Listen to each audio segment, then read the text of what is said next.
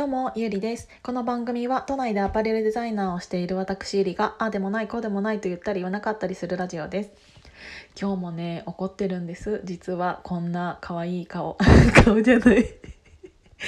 こんななんかあの落ち着いた感じのね声でお話しさせていただいているんですけどそれはなぜかというとトイレの中でお話ししているからただ内容は怒っているんです。っていうのねあのね本当にね私ね、えーと、嫌いな人 嫌いな人っていうかもう無理な人っていうのがあの時間を無駄にする人っていうのが本当に無理であのー、すごく言いづらいけど あのねえっ、ー、とタバコを吸う人は基本的に無理なんですよ。でえっ、ー、とタバコを吸っている人でも、うんと、本当にお仕事いろいろ、うんと、頑張っていてで本当にえーと、その人にとって必要な時に、えーと、摂取するっていうんだったらまだ100歩譲って、えーと、OK なんだけどあのタバコをうんとめちゃめちゃ吸っているのに時間がないっていう人っているんですよね。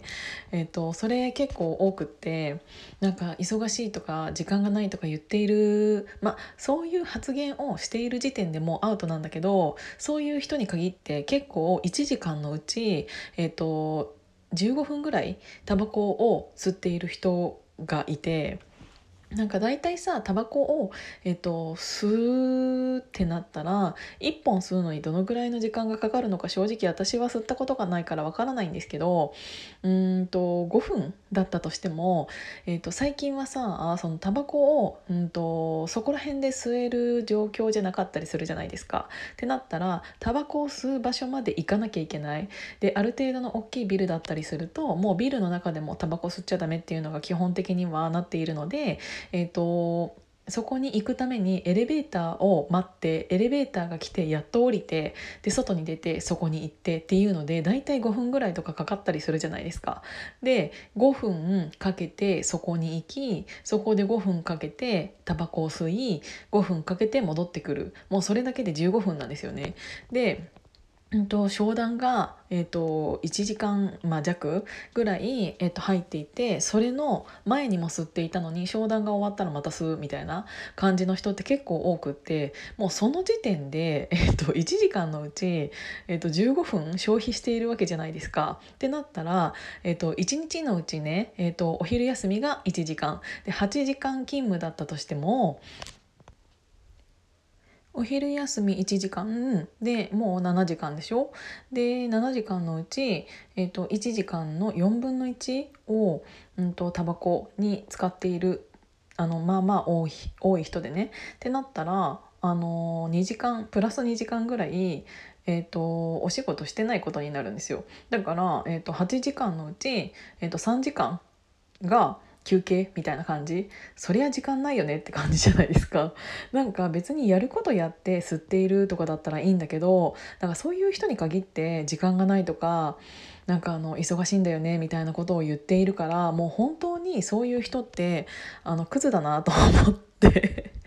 あの私の周りあのうん近しい周りにはいないんですけど、うんと、取引先さんだったりとか会社の他の部署だったりとか、まあ、普通に会社の中にもいますよね。っていうのがあるから私は絶対にこういう人とお仕事したくないなって思うし、えーと、お仕事したくない人イコール私はプライベートでも一緒にいたくない人なので